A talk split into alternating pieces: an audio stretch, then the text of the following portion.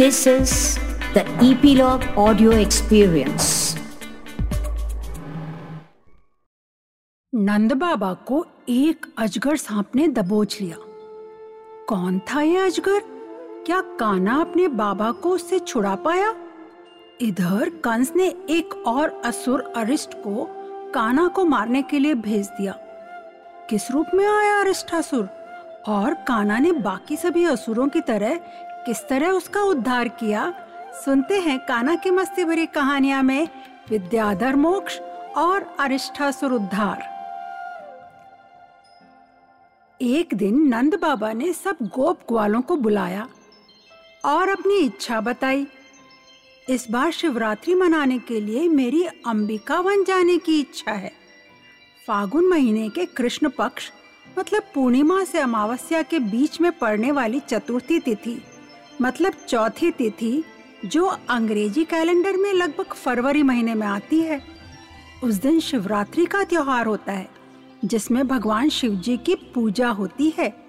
तो नंद महाराज की इच्छा जान सभी गोप ग्वाल सरस्वती नदी के निकट अंबिकावन जाने के लिए तैयार हो गए। हिंदू पुराणों के अनुसार उन दिनों गंगा, यमुना और सरस्वती ये तीन प्रमुख नदियाँ थी। पुराणों के अनुसार सरस्वती नदी प्राचीन हरियाणा राज्य से ब्रज में आती थी और मथुरा के निकट अंबिका वन में बहकर गोकर्णेश्वर महादेव के समीप यमुना नदी में मिलती थी, जिसे सरस्वती संगम घाट कहा जाता है। उस सरस्वती नदी की धारा भी अब नियमित रूप से प्रवाहित नहीं होती है। समय के साथ अब वह सरस्वती नदी लुप्त हो चुकी है। मतलब अब इस नदी में जल न रहने से इस नाम की कोई नदी ही नहीं रह गई है। तो शिवरात्रि के अवसर पर बड़ी उत्सुकता से, कौतूहल और आनंद से बैलगाड़ियों पर सवार होकर नंद बाबा ने ग्वालों संग अंबिकावन की यात्रा की। वहाँ पहुँचने के बाद उन्होंने सरस्वती नदी में स्नान किया। पता है बच्चों, कहते हैं कि जब किसी तीर्थ स्थान पर जाते हैं तो मंदिर में पूजा से पहले वहाँ की नदी में स्नान करना चाहिए। इसलिए नंद महाराज और सभी गोपों ने स्नान करने के बाद विविध पूजा सामग्री से पशुपति भगवान शंकर और देवी अंबिका, जो कि पार्वती देवी का ही एक रूप है, उनकी भक्ति पूर्वक पूजा की। पूजा के बाद उन्होंने आदर पूर्वक ब्राह्मणों को गायें, स्वर्ण, वस्त्र और शहद मिश्रित पकवान की भेंट दान दी। अब आप लोगों को लग रहा होगा कि नंद बाबा और यशोदा मैया हर समय ब्राह्मणों को दान क्यों देते थे? इसका कारण यह है कि वैदिक प्रथा के अनुसार दान ब्राह्मणों को दिया जाता है, क्योंकि वे और कोई व्यापार नहीं करते थे। जैसे हम अलग अलग व्यवसाय या काम करके अपना घर चलाते हैं, अपना और अपने परिवार का भरण पोषण करते हैं, वैसे ही ब्राह्मणों से अपेक्षा की जाती है कि वे सभी वेदों का अध्ययन करें, तपस्या करें और दूसरों को भी विद्या दें, शिक्षा दें। ज़रूरत के अनुसार पूजा, यज्ञ और हवन करवाएँ। यदि किसी व्यक्ति किसी ब्राह्मण से शिक्षा प्राप्त कर ब्राह्मण बनना चाहे तो उसे भी अवसर प्रदान करे। तो यह उनका व्यवसाय हुआ और इन सभी कार्यों के लिए ब्राह्मणों को दान दिया जाता है। अगर ब्राह्मण को दान अधिक मात्रा में मिला हो तो उसे उसको भगवान की सेवा में लगाना चाहिए। तो उस दिन दान देने के बाद नंद, सुनंद और अन्य गोपों ने उपवास रखा था। इसलिए कुछ खाए बिना बस जल पीकर ही वहीं अंबिका वन के नज़दीक, सरस्वती नदी के किनारे बेखटके सो गए। उन सभी के सोते हुए जंगल में से एक विशाल एवं अत्यंत भूखा अजगर सर्प रेंकता हुआ निकला। वह सोते हुए नंद महाराज के निकट अपने पेट के बल सरकता हुआ गया और अपना फन खोल उन्हें निगलने लगा। सांप के चुंगल में फंसे नंद महाराज अपने आप को बचाने के लिए चिल्लाए, कृष्ण, बेटे कृष्ण, यह विशाल सर्प मुझे निगले जा रहा है। मुझे बचाओ, जल्दी, मुझे इस संकट से बचाओ।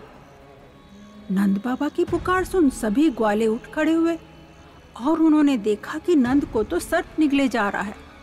अत्यंत विचलित होकर उन्होंने वहाँ लगी हुई, जलती हुई मशालों, लुकाठियों से उस सर्प को पीटना शुरू किया। लुकाठियों से जलाए जाने पर भी उस सांप ने नंद बाबा को नहीं छोड़ा। तब कृष्ण उस स्थान पर आए और उन्होंने सांप को अपने पाँव से बस छू दिया। कान्हा के चरण का स्पर्श पाते ही चमत्कार हो गया। उस सर्प ने नंद बाबा को छोड़ दिया। दिव्य प्रकाश के साथ उस सांप के शरीर में से एक बहुत ही सुंदर दिव्य पुरुष निकल आया, जिसने सोने के आभूषण पहने हुए थे। अब उस सांप की सिर्फ़ केचुली रेत पर रह गई। केचुली मतलब सांप की चमड़ी। यह बिल्कुल वैसे हुआ था जैसे उखल के ज़ोर से अर्जुन के दोनों वृक्षों के गिरने पर नल कुंवर और मणिग्रीव प्रकट हुए थे। सुनी है ना तुमने वह कृष्ण दामोदर लीला? अगर नहीं तो सुनना ज़रूर। तो क्या फिर काना के छूने से सांप के किए सभी अशुभ कार्य, गलत कार्य नष्ट हो गए? और वह अपनी सजा से मुक्त होकर उस सर्प शरीर से बाहर आ गया? स्वर्ण मालाएँ पहने उस पुरुष के शरीर से दिव्य ज्योति निकल रही थी। वह प्रणाम करके हाथ जोड़कर कान्हा के समीप खड़ा हो गया। तब कान्हा ने पूछा आप कौन हैं? आप तो बहुत सुंदर और अद्भुत लग रहे हैं। आपको किसने सर्प का यह भयानक शरीर धारण करने के लिए बाध्य किया? उसने बताया, मेरा नाम सुदर्शन है।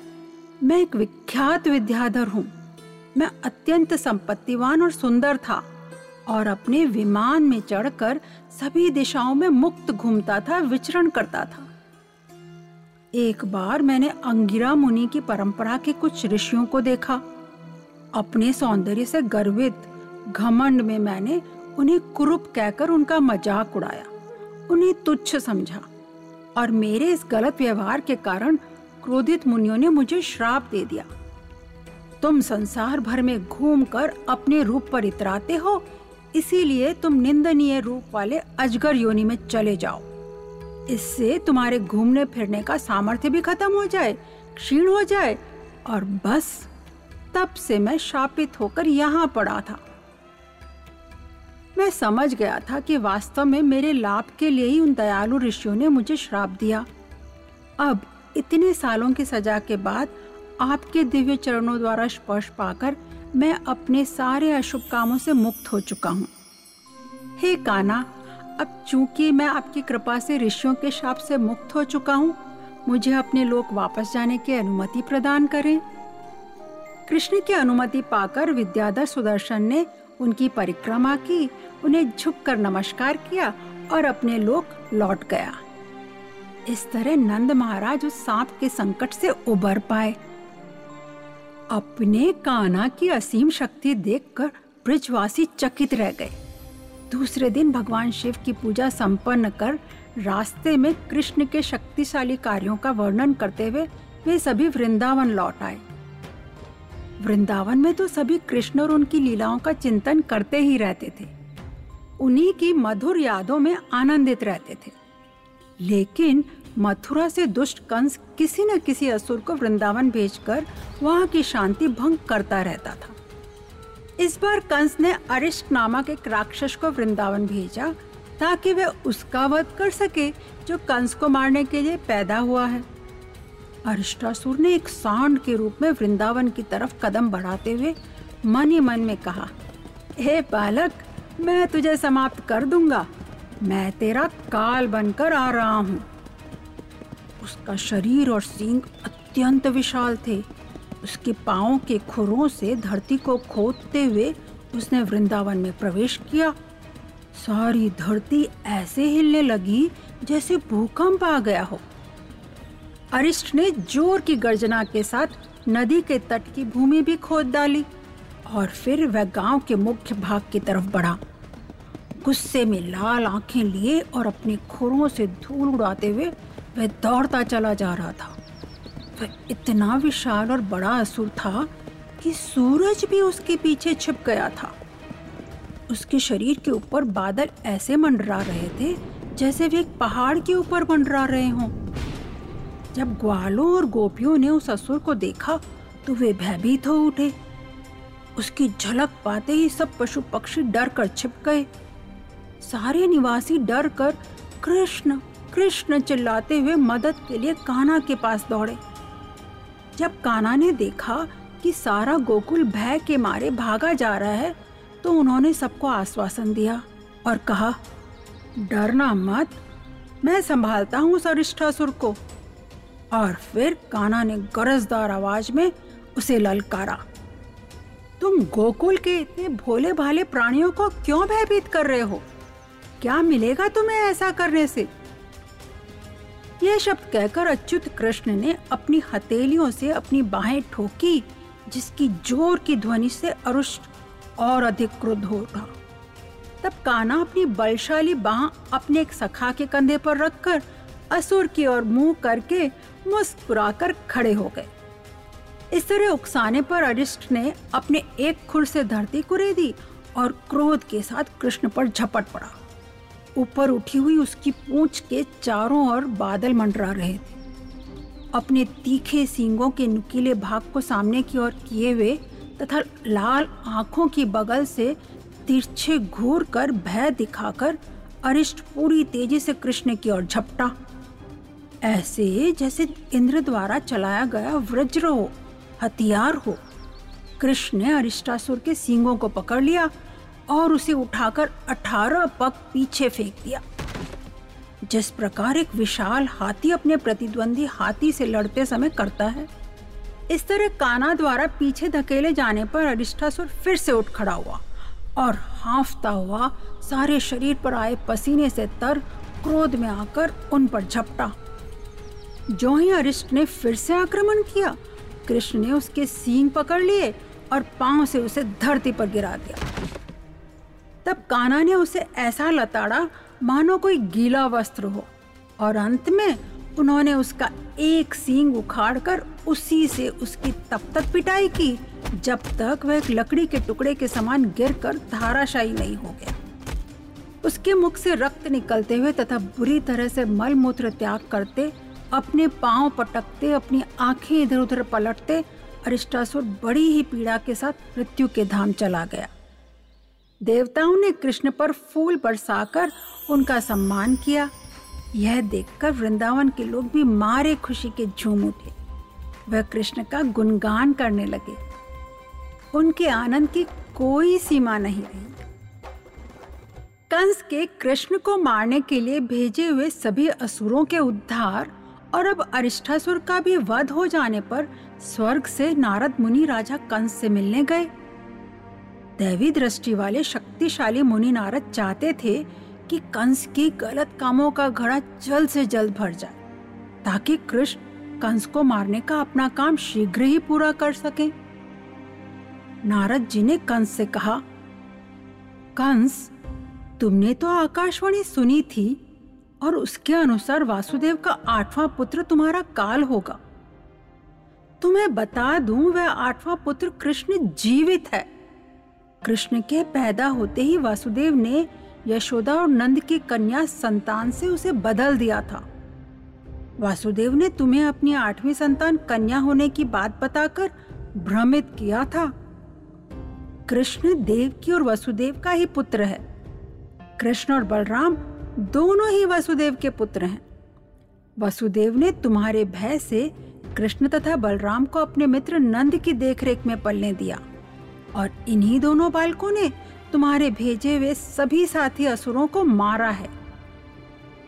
यह सुनकर कंस विस्मित और क्रुद्ध हो उठा और उसकी इंद्रियाँ उसके वश में नहीं रह गई।